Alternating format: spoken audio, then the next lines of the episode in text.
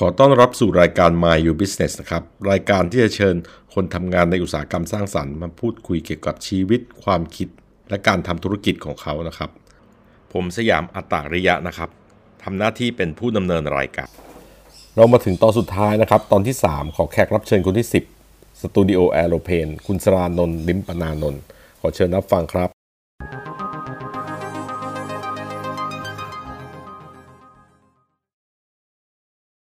คือเราสนใจว่าที่เราช็อกอะก็คือเราเห็นงานที่ทำกันอะดูมาสเกลบางทีมันดูใหญ่โตอะหรือมันมีรายละเอียดเยอะอะครับ แต่ว่ามีแค่สองคนเนี่ยเรารู้สึกแบบเออแม่งน่าทึ่งจังเลย เก่งจังเลยอะไรอย่างเงี้ยเออเรา วิธีการทำงานขั้นตอนของ Aeroplane เป็นยังไงขั้นตอนการทำงานคือ มันไม่มีเหมือนกันทุกอันนะพี่มันแล้วแต่งานเลย คือเอ่อตอนเนี้ยคือเราแบ่งเป็น ทำอะไรกันดี กับทำยังไงให้มันดีครับบริษัทผมจะมีสองแผนกหลัก ๆ นะครับทำยังไงทำอะไรกันดีก่อนเลย กับทำยังไงให้มันดี ซึ่งซึ่งไอ้ทำอะไรกันดีเนี่ยเราก็มานั่งคุยกันเนี่ยว่าทำอะไรกันดีอะไรเงี้ยครับ ตรงเนี้ยต้องมีวิจัย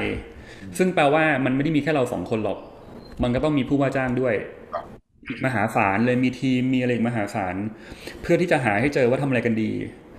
แต่ตอนทำยังไงกันดีเนี่ย ถ้ามันเป็นงานที่ที่เอ่อ เกี่ยวข้องกับสิ่งที่เราทำเองในบริษัทได้เลยโดยไม่ต้องยุ่งกับใครนะฮะอันนี้ผมพยายามจะพูดที่มีประโยชน์ก็คือ เราก็จะเริ่มจากการคุยกันนะพี่ใช้การคุยให้มันประหยัดเวลากว่า คุยไปเรื่อยๆ แล้วก็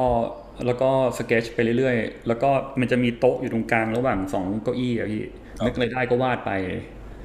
แล้วก็บางทีถ้าบางบางอย่างผมเขาเรียกว่าอะไรอะ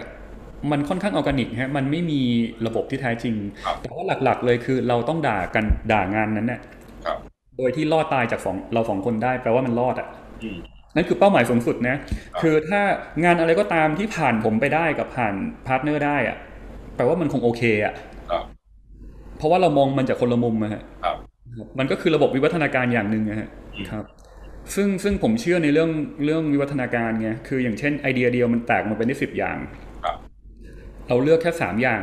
แต่มีบางอย่างของข้อสิบที่มันดี มันก็สามารถมาผสมกลายเป็นแตกมาอีกร้อยอย่างได้ แล้วมันก็จะค่อยๆรวบไปตอนจบอะครับ แล้วก็ไอเดียที่ทำอะที่เมื่อกี้อธิบายว่าทำไมทำไมเอ่อมีสองคนแล้วทำทำได้อะไรเงี้ยครับไอเรื่องดีเทลเพราะว่าเราไม่ได้นับหนึ่งใหม่ทุกงานนะฮะครับอย่างที่บอกว่าผมมีตู้เย็นอยู่ในอยู่ในหัว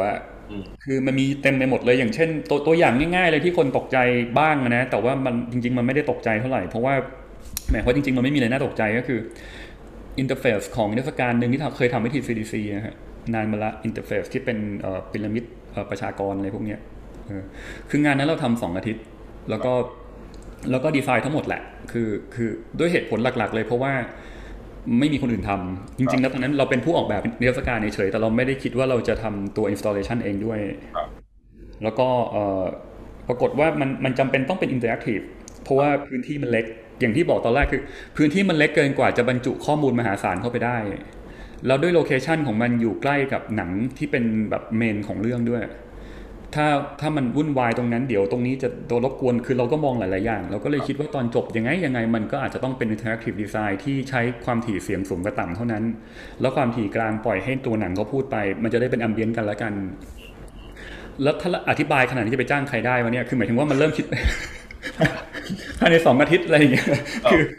คือแค่บรีฟนี้ผมว่าก็ก็ก็ก็ใช้เวลาหาบริษัทหาอะไรก็กว่าจะชนกว่าฉจะลาปะอะไรนะฮะไม่ใช่ชนชราชนชราชวะนชลาพี่ชนชราเออที่หมุนหมุนๆนะใช่ใช่เออเออเราชอบมากเลยเออเราแล้วก็คิดว่าแบบโหแค่แค่จะ brief หาบริษัทมาทำคุยให้เข้าใจตรงกัน ผมว่านิทรรศการเปิดแล้วอะครับผมก็เลยก็เลยคุยกับเขางั้นผมทำเองแล้วกัน ก็คือ ซึ่งทำเองเนี่ยมันก็ไม่ได้มาจากจากนับหนึ่งใหม่อะคือไอ interface ที่แบบฉายลงบนโต๊ะแล้ว interaction กับเอ่อ interact กับตัว capacity sensor อย่างเงี้ย ผมก็ทำมาตั้งแต่ปี 2003 2004อะ คือมันมีอยู่ในหัวอยู่แล้วไงพี่ มันเห็นภาพหมดแล้วว่าจะต่อสายยังไง แล้วเราก็ติดต่อพี่วิศวกรคนหนึ่งว่าให้หาคนมาช่วยทำตัวเซนเซอร์ให้หน่อย ช่วงนั้นมันใกล้ตรุษจีนด้วยไง เรากลัวมากเลยเพราะว่าต้องสั่งของจากจีน แล้วมันก็ติดจริง ๆ ด้วยก็คือหัวใจจะวายคือประเทศจีนพอตรุษจีนปุ๊บหรือว่าเขาหรือเขาหลอกเราก็ไม่รู้นะเขาบอกว่าของมันมาช้า ผมจะทำส่วนซอฟต์แวร์ผมก็เขียนโปรแกรมเองขึ้นมาเพราะมันก็ก็มีอยู่แล้ว แล้วก็ที่บ้านก็มาช่วยเรื่อง Data ของข้อมูลประชากรที่บ้านน้องๆน้องผมก็ทำบัญชีเขาก็มาช่วยผมทำอะไรเงี้ยกี่ยวกับการหา Data คือมันบ้านๆมากแต่ว่าทั้งหมดที่มันเกิดขึ้นได้ แค่จะบอกว่า มันไม่ได้มาจากคนสองคนครับที่นับหนึ่งใหม่หมดอะพี่อืมมันมาจากการที่เรามีข้อมูลอยู่แล้ว เรามีโน้ตฮาวบางอย่างอยู่แล้วอืมแล้วก็มีคนรอบตัวที่ข้อจำกัดที่เรารู้ว่าเราทำได้อะครับ เพราะเพราะฉะนั้นคือระหว่างการในโปรเจกต์นั้นระหว่างการจ้างคนอื่นอีกทีมหนึ่งกับการทำเองทำเองเร็วกว่าเราก็ทำเองครับแต่มันก็ไม่ใช่ไม่ใช่สิ่งที่เกิดขึ้นเสมอไปอะครับบางทีเราก็จ้างคนอื่นมากกว่าครับ ไม่รู้ไม่รู้ไม่รู้งงหรือเปล่าพี่ไม่งงไม่งงก็คือ มันทำให้เห็นภาพว่า มันก็คือสองคนแหละ แต่ว่าบริหารภายใต้รีซอสที่มันจำกัด แล้วเราก็ใช่รู้ว่าใครจะมาช่วยอะไรได้ แล้วก็ครับมาที่สารนนท์บอกว่าก็คือไม่ได้เริ่มต้นนับหนึ่งใหม่ ในทุกครับงานอะมันก็จะมีอะไรที่เรารู้ว่าเราหยิบฉวยมาภายใต้เวลา แล้วก็ครับอะไรที่เราทำทำเนาะในการทำอะไรที่มันเป็นแปลกๆใหม่ ๆ ที่ไม่เคยทำใช่ไหมฮะหมายถึงว่าเพราะว่าเราอยู่ว่าเราอยากทำอะไร หรือว่าอะไรที่น่าทำเนี่ยบางทีก็เป็นโปรเจกต์ที่มันมีเอาคำที่มันต่างกันเนี่ย เวลาที่เราจะคิดลูกค้าเงินนะครับ วิธีคิดมันเป็นยังไงอะครับ โหมันเปลี่ยนไปเยอะเหมือนกันจากเดิม ตอนนี้ลูกค้าเข้าใจหมดแล้ว ไม่ต้องมีปัญหาเลยเลย แต่ช่วงแรกๆครับ เราจะเรียกมันว่าเฟสศูนย์ครับคือคือคือผมโชคดีมากที่ไม่เคยเจอโปรเจกต์แบบที่ลูกค้าให้ผมไปช่วยตรงปลายอย่างที่คุณสยามพูดเมื่อ 30 ปีก่อนว่า มีมาหมดแล้วของผมส่วนใหญ่ลูกค้าจะมาพร้อมกับมีบรีฟคร่าวๆว่าว่าเขา business เขากำลังจะทำ brief ของ business นะว่าเขาอยากจะทำอะไรเขาต้องการจะแก้ปัญหายังไง ซึ่งถ้ามันดีอยู่แล้ว เราก็ทำงานได้เลยครับแต่ถ้ามันยังมีอะไรที่ต้องนี่พูดถึงช่วงแรกๆนะครับครับถ้ามีอะไรที่มันต้องมีคำถามเราก็จะถามเขาไปเรื่อยๆ เพื่อให้มันดีขึ้น แล้วเราก็จะเรียกมันว่าเฟสศูนย์แล้วกันเฟสศูนย์คือเฟสก่อนจะมีบรีฟนะฮะครับคือเรามาคุยกันก่อนดีกว่าว่ามันควรจะเป็นอะไรอืมซึ่งผู้ว่าจ้างเกือบทุกรายก็เห็นด้วย เพราะไม่มีเหตุผลที่เขาจะไม่เห็นด้วยครับเพราะอยู่ดีๆเขาได้คนเข้ามาช่วยประหยัดระยะยาวอีกมหาศาลเลยครับ เราก็เรียกมันว่าเฟสศูนย์ซึ่งไอ้วิธีการคิดตังค์เนี่ยมันจะมีสองแบบแหละ คือคิดเป็นเวลาครับเป็นชั่วโมง ถ้าเป็นองค์กรใหญ่ก็อาจจะคิดเป็นชั่วโมงไปเลยก็ได้ แล้วเราก็ส่งชั่วโมงลงไป ก็คือค่าความคิดค่าคอนซัลท์อะครับครับ แต่ถ้าเกิดเป็นค่าดีไซน์บางทีเราก็อาจจะบอกว่าโอเคงั้นเราก็ต้องทำให้มันอยู่ให้ได้ภายในกี่เดือน โดยค่าใช้จ่ายเราคิดว่าเพื่อจะทำสิ่งนี้ให้ได้ต้องประมาณเท่าไหร่ครับเราก็บอกเข้าไปอะครับว่าไอ้ไอ้มันก็คือค่าคอนซัลท์อะพี่ค่าค่าสำหรับการที่ว่าทำอะไรกันดีนั่นคือพูดพูดถึงประมาณแบบสองสามปีแรกนะฮะครับ แต่ว่าพอมนเกิดปากต่อปากอะไรก็ตามอะตอนนี้คือผมคิดว่าลูกผู้ว่าจ้างที่เข้ามาหาเราอะครับ ก็ก็เข้าใจหมดแล้วอะฮะครับแล้วก็หลายคนก็เข้ามาให้เราทำ phase ศูนย์ให้เลยด้วยซ้ำ อืมก็คือมาพัฒนา business ร่วมกันเลย ว่าว่าจะทำอะไรกันดีครับแล้วก็ตอนจนตอนเนี้ยปีที่ผ่านมาเนี่ย ผมเลยคิดว่ามันถึงเวลาแล้วที่ผมจะทำให้มันเมื่อทำแผนกนี้ให้ชัดนะพี่ไอ้ phase ศูนย์เนี่ยเมื่อก่อนมันเหมือนกับเป็นมันเหมือนกับภูเขาน้ำแข็งนะครับ คนเห็นเราแค่ตรงยอดนิดเดียวอะอืมแต่ว่าไอ้สิ่งที่ทำให้เราเป็นเราอะมันคือใต้ภูเขาน้ำแข็งหมดเลยอืมก็คือไอ้ phase ศูนย์นี่แหละครับที่จะทำอะไรกันดี ตอนนี้ก็เลยพอดีมีโอกาสด้วยแหละก็เลยแยกแยกไอ้ phase ศูนย์เนี่ยออกมาเป็นอีกแผนกหนึ่งเลยคือศูนย์วิจัย Aeroplane เนี่ยกับกับสตูดิโอเนี่ยแล้วก็สตูดิโอคือก็ทำ studio Aeroplane ก็คือทำงาน craft ทำงานออกแบบทำอะไร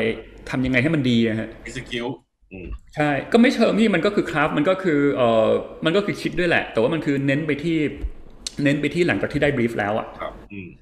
แต่ว่าไอ้ตรงเอ่อ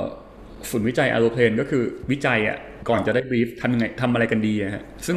เวลาลูกค้ามาจะได้จะได้คุยได้ถูกเลยว่าคุยอยู่ใน mentality แบบไหน ซึ่งเพิ่งเพิ่งเพิ่งเปิดมาไม่ได้เปิดหรอกก็คือเพิ่งพูดออกไปไม่กี่เดือนนี่เองก็มีลูกค้าแล้วก็ก็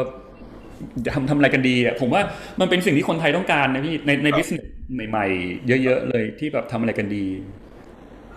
ดีนะ เพราะว่าเรารู้สึกที่ผ่านมาคนทำธุรกิจเนี่ยมันจะไม่คิดแบบนี้ไง มันจะคิดว่าเฮ้ยชานมไข่มุกดีทำชานมไข่มุกทำสนามบอลดีก็ทำสนามบอลตามเขาอะไรอย่างเงี้ยที่หมายถึงที่ผ่านผ่านๆมาตลอดที่เราเห็นนะเนาะ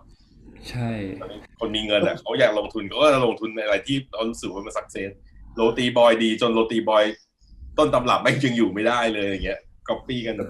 แต่ถ้าเขาเป็นแบบนั้นเขาก็คงไม่มาหาผมอะพี่เข้าใจอืม คือมันอย่างที่บอกไงว่าผมก็คิดว่ามันต้องมีเหตุผลที่บริษัทผมตั้งอยู่บนโลกแหละครับแล้วก็ถ้าคนที่ต้องการในสิ่งนี้เขาก็จะมาครับซึ่งมันก็ดีนะพี่มันทำให้เราสกรีนได้ด้วยแหละ คือหมายถึงว่าเราไม่ผมไม่เคยต้องปฏิเสธ ผู้ว่าจ้างเพราะว่าผู้ว่าผู้ว่าจ้างมักจะปฏิเสธเราก่อนที่จะเข้ามาหาเราแล้วไงครับเพราะว่าถ้าเขาเห็นว่าแบบไอ้บริษัทแบบนี้ไม่ยุ่งเขาก็ไม่ยุ่งกับแต่แรกไงเราชอบ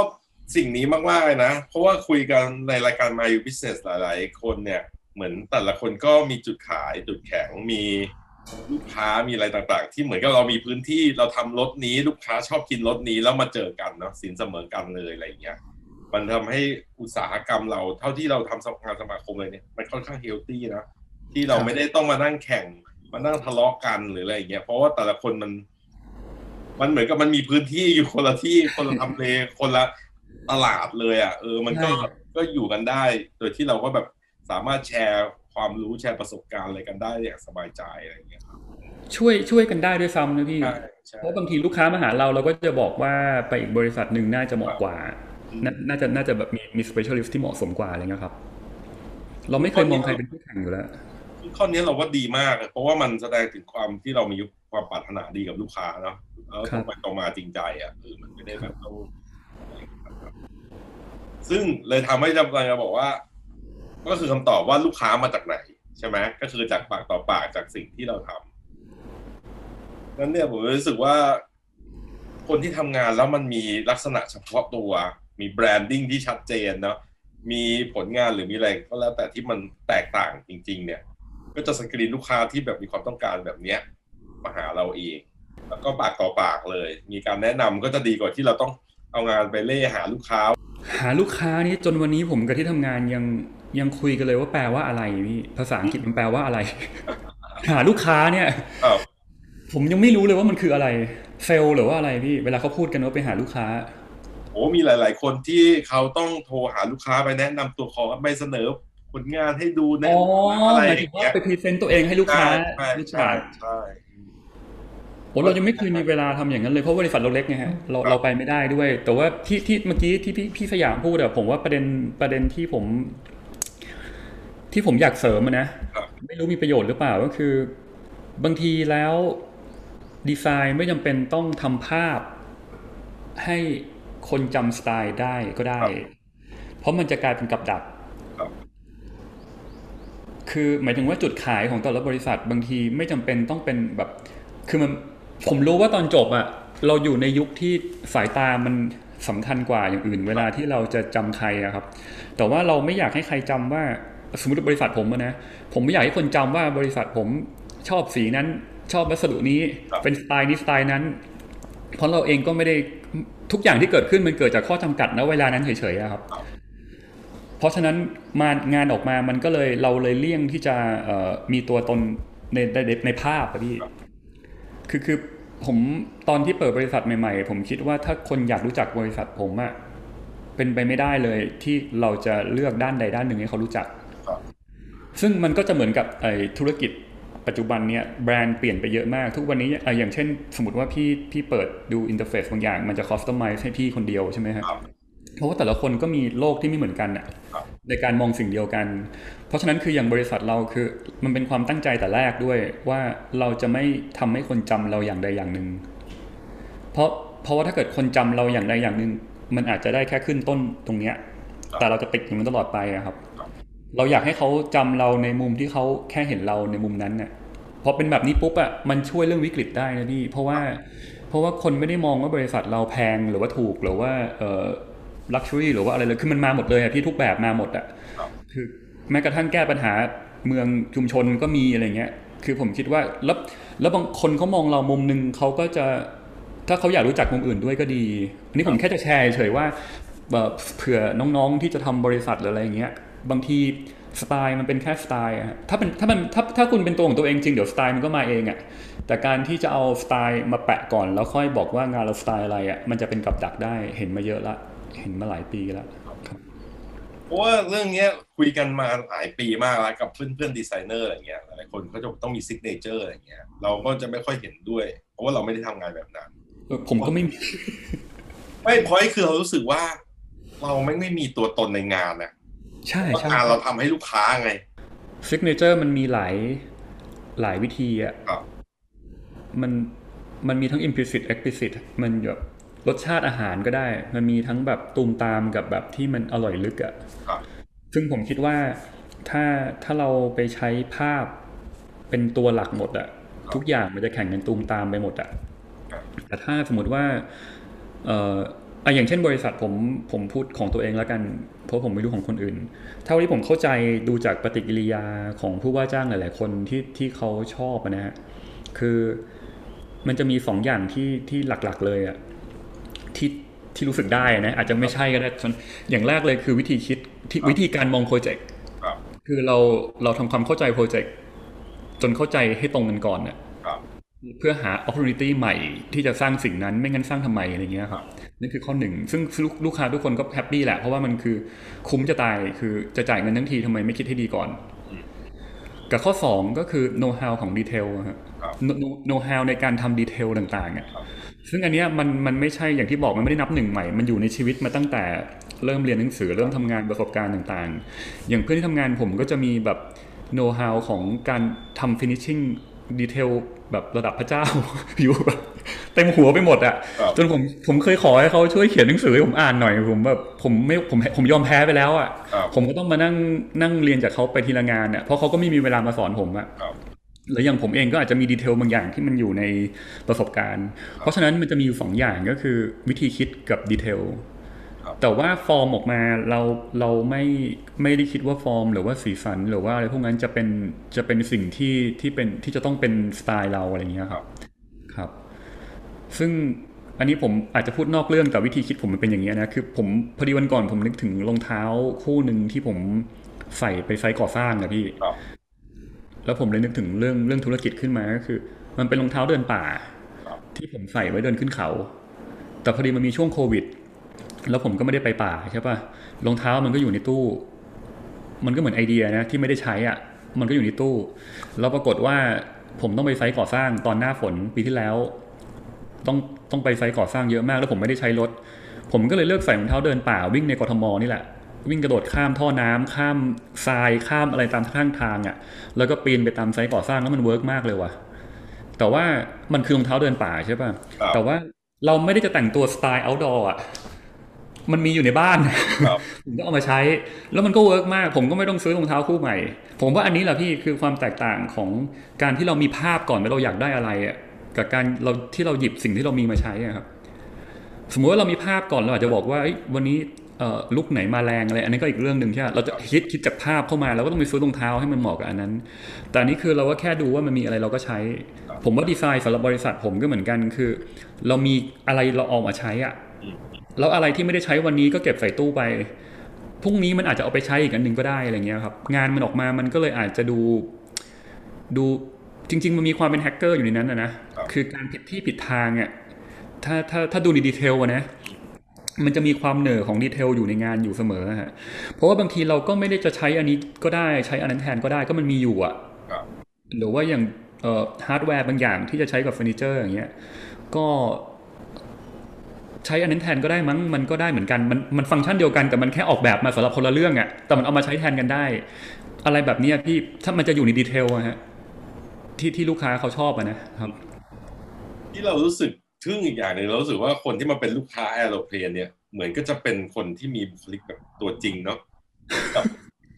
ศิลปินใช่ไหมอะไรอย่างเงี้ยแล้วก็พวกบรรดา คนมีฐานะมั้งเราเดาเอานะเพราะดูจากการตกแต่ง interior อะไรต่างๆที่มันดูดีมากๆเลยว่า แต่ว่ามันก็ดูเฉพาะด้วยอะไรเงี้ยแบบเออมันมีความหลากหลาย แต่ว่าดูมันมีจุดร่วมอะไรบางอย่างที่เหมือนทุกคนอาจจะมีความชัดเจนปะว่าเขาอยากได้อะไรหรือเขามีอะไรบางอย่างที่มามา develop ไปกับทางทีมผมคิดว่าอันเนี้ยเราเราเคยคุยกันเหมือนกันในบริษัทเหมือนกัน เพื่อนเพื่อนที่เป็นผู้รับเหมาก็เคยถามผมว่าบริษัทอย่างผมจะหาลูกค้าได้ถึงสิบคนในประเทศไทยได้ยังไงอะถ้าถ้ามีแต่แบบเนี้ยนะถ้าต้องแบบเป็นแบบเลเวลเนี้ยอ่าผมก็บอกว่าจริง ๆ แล้วเรามีหลาย service ครับเอาแค่แต่ละ service มีสิบคนผมก็อยู่ได้สิบปีละครับคือขอแค่แบบอย่างเช่น service เนี้ยผมขอแค่คนเดียวอะ่ะผมครับก็อยู่ได้อีกปีหนึ่งละผมผมไม่จำเป็นที่จะต้องเปลี่ยนตัวเองเพื่อจะเปลี่ยนลูกค้าใช่ครัปะ่ะบแต่ลูกค้าเราทุกๆ service ที่เข้ามาครับ มีอย่างหนึ่งเหมือนกันจนผมรู้สึกดีใจนะ ดีใจมากเลยแล้วก็รู้สึกว่าโชคดีคือ ทุกคนนักเลงอะฮะนักเลงหมายถึงแบบลุยอะครับเพราะไม่งั้นก็คงไม่มาแต่แรกอะ่ะเขาคง play safe อะฮะคือเขาเรียกว่าใจใจแบบลุยอย่างเช่นลูกค้าเบลเยียมที่ผมนับเขาเป็นอาจารย์ผมแล้วตอนเนี้ยคือเขาเป็นลูกค้าเขาเป็นนักธุรกิจที่ชาวเบลเยียมสามีภรรยาที่สร้างตัวเองจนเป็น billionaire อะไรเงี้ยเขาคุยกับเราแบบเพื่อนมากเลยพี่ คือเขาผมกลัวเขามากตอนแรกนะเขาหล่อตัวสูงแบบ แบบบุคคลผู้ประสบความสำเร็จในชีวิตอะเขาเจอเราเลยเขาปล่อยมุกแบบอะไรก็ไม่รู้แบบเฮ้ยคุยเหมือนเพื่อนมากเลยแล้วเขาก็บอกว่าเขาก็เล่าประวัติเขาว่าคือเขาก็ไม่ใช่คนรวยมาก่อนคือเขาก็สร้างตัวเองแหละ แล้วเวลาเราจะเลี้ยงข้าวเขาก็บอกไม่ต้องเขาเคยเปิดบริษัทเอง วัยคุณเป็นวัยที่ต้องเก็บตังค์เอาไว้สร้างตัวเขาต่างหากที่รวยแล้วเขาต้องเลี้ยงข้าวผม อะไรแบบนี้คือเหมือนแล้วเขาก็จะสอนเรื่อง business คือผมว่าผมเรียนเยอะจากเขาอะแต่พอยก็คืองานของเขาอะทำออกมามันกลายเป็นบ้านเขาอะ เพราะว่าเขาอยู่ในนั้นเขาเป็นคนที่อยู่เป็นนะพี่แบบอยู่ใช้ชีวิตเป็นหนังสือที่เขาอ่านบทสนทนาที่เขาคุยเอ่อผ้าที่เขาเอามาวางกับพื้นอะไรอย่างเงี้ยครับ เราไม่มีทางดีไซน์ให้เขาได้ อันนี้ผมขอคุยเรื่องนี้เพราะผมไม่รู้เดี๋ยวพี่ตัดออกก็ได้นะ คือเอ่อผมไม่มีวันเลือกหนังสือให้ลูกค้าครับว่าจะเอาหนังสืออะไรไปวางบนตู้หนังสือให้สวยอะผมไม่ใช่ดีไซเนอร์แบบนั้นอะแล้วผมก็ไม่มีวันเลือกแบบหน้าที่นั้นบอกว่าวะผมไม่มีวันเลือกดอกไม้ไปวางให้อะเพราะว่ามันเป็นบ้านเขาอะครับ แม้กระทั่งเครื่องดนตรีอะอะไรก็ตามอะคือมันเป็นหน้าที่เขาไงครับเพราะฉะนั้นเวลาเราทำเอ่อ rendering อะไรพวกเนี้ยจะมีแค่เฟอร์นิเจอร์เท่านั้น แล้วให้เขาจินเหมือนกับเป็นเป็นพื้นที่ว่างๆอะครับแล้วให้เขาจินตนาการต่อเองว่าเขาจะอยู่กับมันยังไงครับเราเปิดพื้นที่ให้เขาจินตนาการได้ด้วย แล้วบ้านบ้านลูกค้าส่วนใหญ่ที่ออกมา มันจะมีตัวเขาอยู่ในนั้นแหละครับแล้วตรงนั้นแหละทำให้บ้านมันสวยครับเพราะฉะนั้นถ้าพูดแบบจริง ๆ เลยก็คือผมคิดว่า 51%ของบ้านที่น่าอยู่อะ เจ้าของครับ การอยู่อาศัย ผมเคยเห็นบ้านหลายหลังมากที่เป็นบ้านไม้หลังเล็ก ๆ อยู่ริมคลองที่เจ้าของสุนทรีอะพี่แค่เล่นคีย์บอร์ดเล็ก ๆ ราคาไม่กี่พันเนี่ยเล่นริมแม่น้ำแล้วก็เปิดหน้าต่างให้ลมพัดอะมันน่าอยู่แล้วพี่ครับต้นไม้ก็ปลูกอะไรไปเถอะไม่ต้องแพงไม่ต้องต้นฮิปอะไรก็ได้อะมันน่าอยู่หมดอะแต่เราก็เคยเห็นบ้านราคาหลักหลายร้อยล้านที่มันไม่น่าอยู่อะครับมันก็มีเหมือนกันนั่นคือผมคิดว่าเจ้าของสำคัญกว่าผู้ออกแบบ ในพูดถึงบ้านนะ แล้วก็ความสุขของบ้านด้วยว่ามันมาจากเจ้าของทั้งนั้นนะฮะเจ้าผู้ออกแบบเป็นเหมือนกับคนเซตเวทีให้เขาอยู่อะครับ เพราะเรารู้สึกว่าคืออะไรแบบที่สิ่งที่เราทำอะมันอย่างที่กรณีเนี้ยก็คือมันก็ต้องสะท้อนความเป็นเจ้าของเขาเนอะไม่ใช่สะท้อนอะไรที่มันเป็นตัวเรา เพราะว่าเขาต้องอยู่กับมัน แล้วเขาก็มีสิทธิ์ที่จะเขาสร้างใช้ชีวิตในนั้นอะ บ้านที่เราสึกว่ามันไม่สวยอะเพราะมันไม่มีชีวิตอะมัน มันใช่แบบแคตตาล็อกอะเออ มันมันโชว์รูมอะไรอย่างเงี้ยเออแบบอย่างลูกค้าผมมันไม่ได้จริลูงกค้าผมหลายคนเลยที่ที่มีจุดร่วมกันไม่ว่าจะอาชีพอะไรก็ตามอะผมว่าเขาผ่านโลกในโลกของเขามาเยอะมากครับจนกระทั่งพูดอย่างนี้ก็เหมือนนั่นแต่คือจนกระทั่งเขาอยากเสี่ยงกับเราอะครับคือเราไม่ใช่ดีไซเนอร์รายแรกของใครอะครับคือเขาเคยเจอบ้านมาเยอะครับ หรือว่าทำงานศิลปะมาเยอะครับหรือทำธุรกิจมาเยอะก็ตาม แต่กรณีอย่างบ้านอย่างเงี้ยเพื่อนที่ทำงานผมก็พูดเหมือนกันว่าเออตอนที่ออกแบบเขาไม่เห็นบรีฟเลยว่าจะเอาบ้านสไตล์เบลเยียมไทยอะเขาก็แค่พูดว่า แต่ทำออกมามันออกมามันแบบดีเทลมันเนียบเนียบมันแบบเบลเยียมมากเลยอะแล้วมันก็มีความเป็นไทยอะมันเพราะว่าอะไรเพราะว่าก็เราเป็นคนไทยแล้วเราก็ทำถ้าเราทำมันออกมามันก็เป็นอย่างนั้นเอง มันก็เหมือนรองเท้าที่ผมบอกกับพี่คือ เราไม่ได้กะว่าวันนี้เราจะเอาดอแต่มันมีเราก็ใช้อะครับแล้วออกมามันก็เป็นอย่างนั้นแหละ ครับ อันนี้ที่แค่แค่จะผมพูดอาจจะไม่ตรงคำถาม แต่ว่า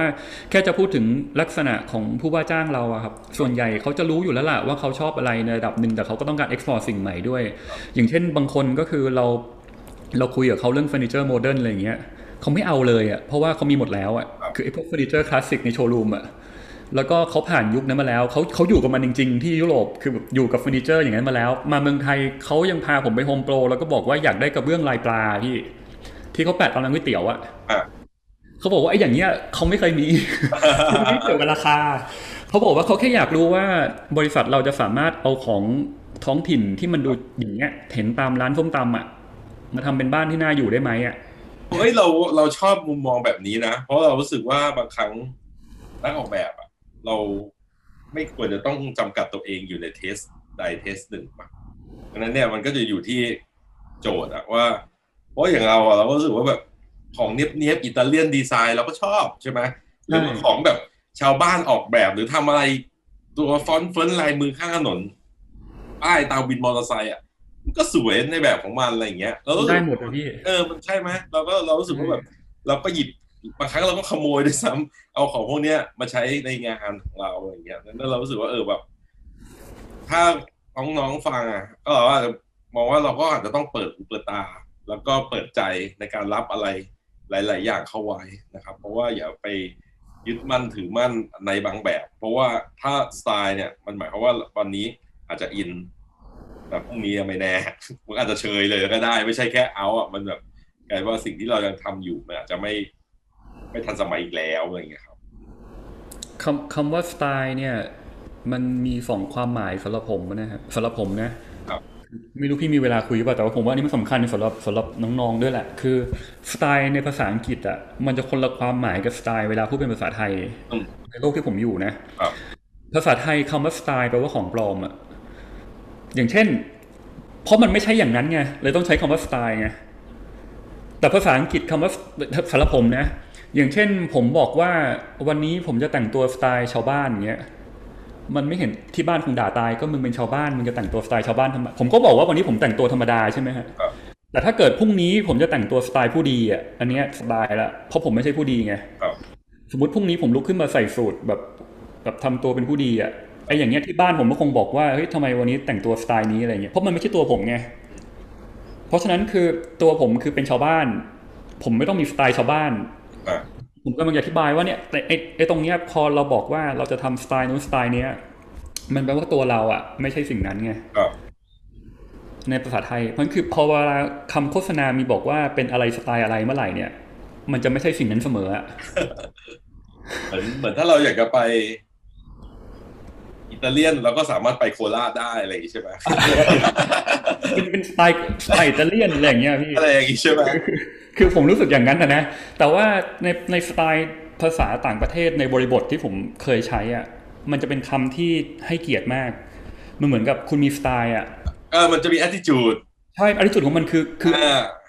คือเขาอย่างเช่นผมคงไม่บอกว่าคุณสยามมีสไตล์อิตาเลียนแต่ผมจะบอกว่าไอ้นี่มันแบบเอ้ยพี่สยามมีสไตล์เหรอวันนี้แบบคือสไตล์พี่สยามก็อะเหมือนกับที่เขาบอกอะไร fashion fade style remain ใช่ไหมอ่าว่ามันใช่อะไรมันมันจะแสดงถึงใช่ความแบบมีตัวตนมันมีใช่ใช่ซึ่งมันต้องเดเวลลอปออกมาจากเออบางอย่างใช่ ซึ่งมันต้องออกมาจากข้างในอะฮะครับครับซึ่งอันเนี้ยผมเรียนมาจากเพื่อนที่ทำงานด้วยกันที่ต่างประเทศแหละ มันเป็นมันเป็นเขาเป็นผู้ใหญ่กว่าผมสิบปีอะนะ เขาบอกผมว่าสิ่งที่ทำให้เราเป็นผู้ใหญ่ได้อะคืออะไรไงตอนนั้นผมเด็กกว่าเขาสิบปีเขาพยายามจะสอนผมให้เร็วที่สุดอะเขาเลยสอนไปที่แก่นของความเป็นผู้ใหญ่อะเขาบอกว่าคนที่สามารถ develop เอ่อ discipline ของตัวเองได้อะแล้วอยู่รอดได้ด้วยอะเรายึดมั่นกับมันได้ด้วยอะนั่นอะคือผู้ใหญ่ เพราะว่า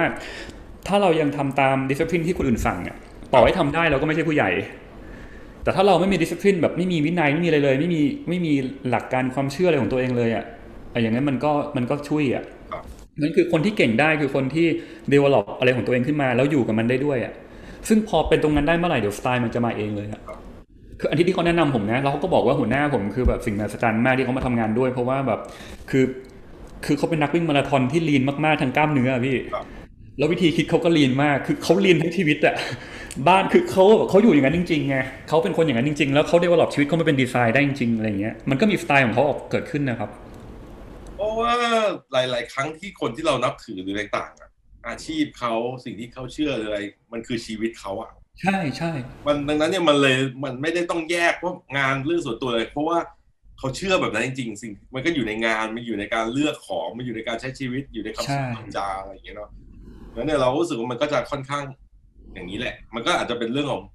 branding ของสตูดิโอนั้นๆ ที่มันถ่ายทอดคุณค่านั้นๆ ออกมา ใช่ใช่เป็นการ service ลูกค้าในอะไรก็แล้วแต่ แต่ว่า output outcome มันจะเป็นยังไงรูปแบบไหนเนี่ย มันก็อยู่ที่เขาตอบโจทย์อะไรเขากำลัง solve อะไรอยู่อะไรเงี้ยในความคิดเราครับ แล้วผมว่าทุกอาชีพอะพี่มันดีหมดหน่อยเพราะทุกอาชีพทุกสไตล์อะผมว่าทุกอาชีพคนที่เก่งจริง ๆอะเขาก็จะ outstand ออกมา คือเขาผุดออกมาเองอะคือทุกอาชีพมันมีพื้นที่ให้คนเก่งๆขึ้นอะ ผมจะชอบดูสารคดีญี่ปุ่นที่แบบแค่ลับมีดยังเป็น master ได้อะครับลับมีดทั้งชีวิตอะจนกระทั่งแบบพ่อครัวที่เก่งที่สุดมาขอให้เขาลับมีดให้อะคือผมว่าทุกอาชีพเจ๋งหมด อันนี้ฝากบอกคนคนฟังที่ยังเด็กอะนะ ผมไม่ได้จะพูดกับผู้ใหญ่แล้วพูดเดี๋ยวหาว่าสอนแต่หมายถึงว่าสำหรับเด็กๆที่ที่ทำอะไรก็ตามอะผมว่ามีประเด็นหนึ่งที่ที่น่าจะต้องคิดก็คือ อย่าหลอกตัวเองว่าจริง ๆ แล้วฉันเป็นลิงนะ แต่ฉันมาอยู่ในน้ำฉันเลยไม่มีพื้นที่ไอ้ไอ้ไอ้ความเชื่อนี่ผมไม่ค่อยเห็นด้วยอะหมายถึงว่าจริง ๆ แล้วถ้าเราไปทำอย่างอื่นเราจะเก่งกว่านี้นะอะไรอย่างเงี้ยเพราะว่าผมคิดว่าถ้าไอ้สิ่งที่อยู่ตรงหน้ายังทำให้ดีไม่ได้อะไปทำอย่างอื่นมันก็อาจจะไม่ดีอะอันนี้อันนี้ผมพูดเรื่องอาชีพด้วยนะ สมมติว่าอาจจะไม่ได้เรียนดีไซน์แต่อาจจะทำอาชีพอะไรก็ทำไปเถอะครับแล้วทำให้มันดี มันก็มีพื้นที่ให้ดีทั้งนั้นนะฮะหลายๆคนเนี่ยเขาก็จะชอบแบบว่า ให้มี passion ถ้า ใช่ไหมแล้วก็ไปทำมันอะไรอย่างเงี้ยแต่ในความคิดเราอะ เรารู้สึกว่า ถ้ามองแบบพุทธอะที่เขาบอกว่าทำอะไร แล้วก็มีสติอยู่กับปัจจุบันเนี่ยดังนั้นเนี่ยเราอาจจะไม่ต้องทำในสิ่งที่รักอะเราก็รักในสิ่งที่เราทำนี่แหละ ก็คือ พยายามปรับปรุงพยายามเรียนรู้ใช่ใช่แก้ไขพัฒนาดังนั้นเนี่ย ถ้าเราฝึกอะไรนิสัยหรือ mindset แบบเนี้ย มันจะทำให้เราเอา ความคิดเนี้ยไปเดเวล็อปในทุกอย่างที่เราทำที่เราสนใจในอนาคตได้ แต่ถ้าเราจะรอว่าเราจะต้องทำในสิ่งที่รัก แล้วเราไม่มีความสามารถในการประเมินในการปรับปรุงในการพัฒนามันเนี่ย ยังไงเราก็ไปไม่รอดหรอก เพราะว่ามันมันแค่รักอย่างเดียวไม่พอถ้าคุณไม่ฝึกฝนไม่พยายามไม่พุทแอฟฟอร์ดเข้าไปใช่ไหมฮะอืมใช่ คือคำว่ารักนี่ก็ยากเลยนะพี่ เพราะเราจะรู้ได้ไงว่าเรารักอะครับแบบ หลายอย่างที่เราคิดว่าเรารักใช่ป่ะแล้วเราก็ฝึกแล้วเราก็ตกครับแล้วเราก็อาจจะกลับมาที่เดิมอีกว่าจริงๆเรารักเนี่ยมากกว่าอะไรเงี้ครัยบมันผมเลยคิดว่าอะไรที่อยู่ในมือตรงหน้าทำให้ดีที่สุดอะครับสำหรับผมด้วยเลนะยเห็นด้วยครับเพราะว่าแล้วก็ชีวิตมันมันจะทุกอย่างที่ชอบไม่หรือไม่ชอบก็ตาม อันนี้จากจากที่ผมเคยเจอนะครับ มันจะมีโหมดง่ายกับยากมาตลอดชีวิตอะเหมือนกับตอนแรกมันจะยากแค่แล้วเราก็ฟืบแล้วเราก็คิดว่ามันง่ายครับไป สักพักหนึ่งก็เฮ้ยโหอย่างเงี้ยแล้วก็ง่าย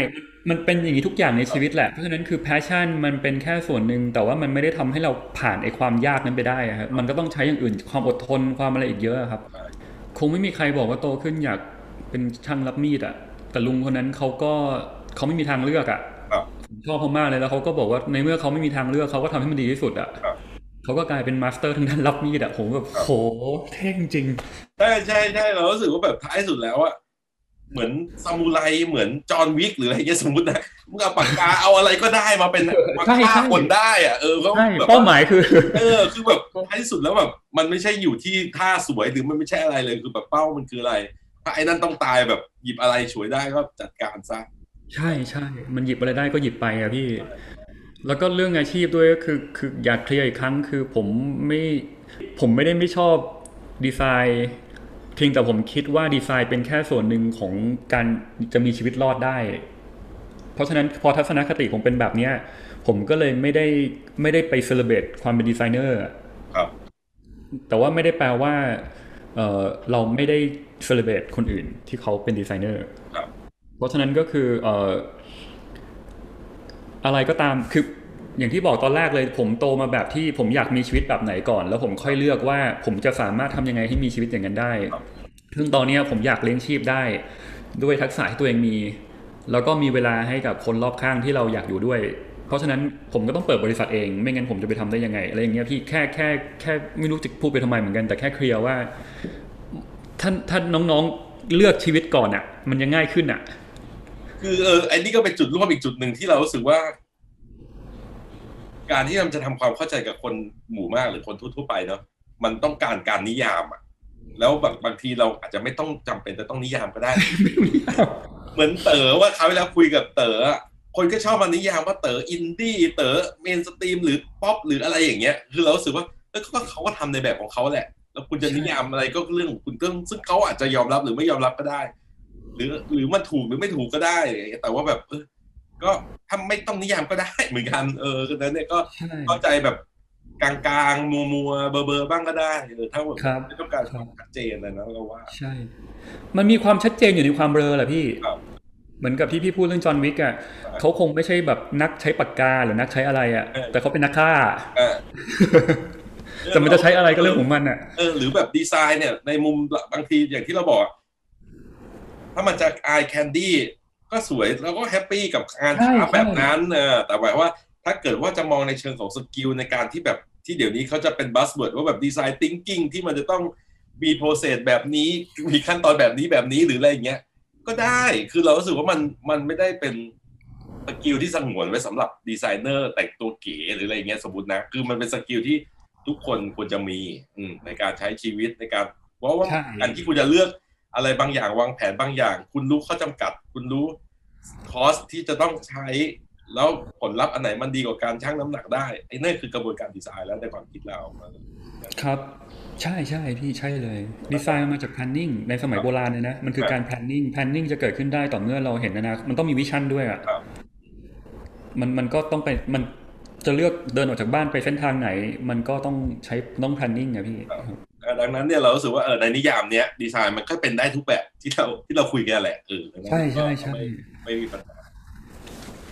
โอเค ขอบคุณมากมากๆเลยครับ รู้สึกขอบคุณครับดีใจที่ได้ได้คุยละเอียดละเอียดเนอะแล้วก็ได้เห็นความคิด เพราะว่าติดตามผลงานมานาน ขอบคุณมากที่ชอบพี่ขอบคือผมก็ถ้าไม่มีพี่สยามผมก็ไม่รู้หรอกว่าว่ามีคนชอบ นะครับครับ ที่ให้โอเคครับโอกาสแล้วก็ขอบคุณที่ติดตามชมนะครับ ผู้ชมทุกคนครับ เดี๋ยวไว้พบกันโอกาสหน้าขอบคุณครับสวัสดีครับ สวัสดีครับบ๊ายบายจบไปแล้วนะครับ ตอนสุดท้ายของแขกรับเชิญคนที่ 10 ของเรา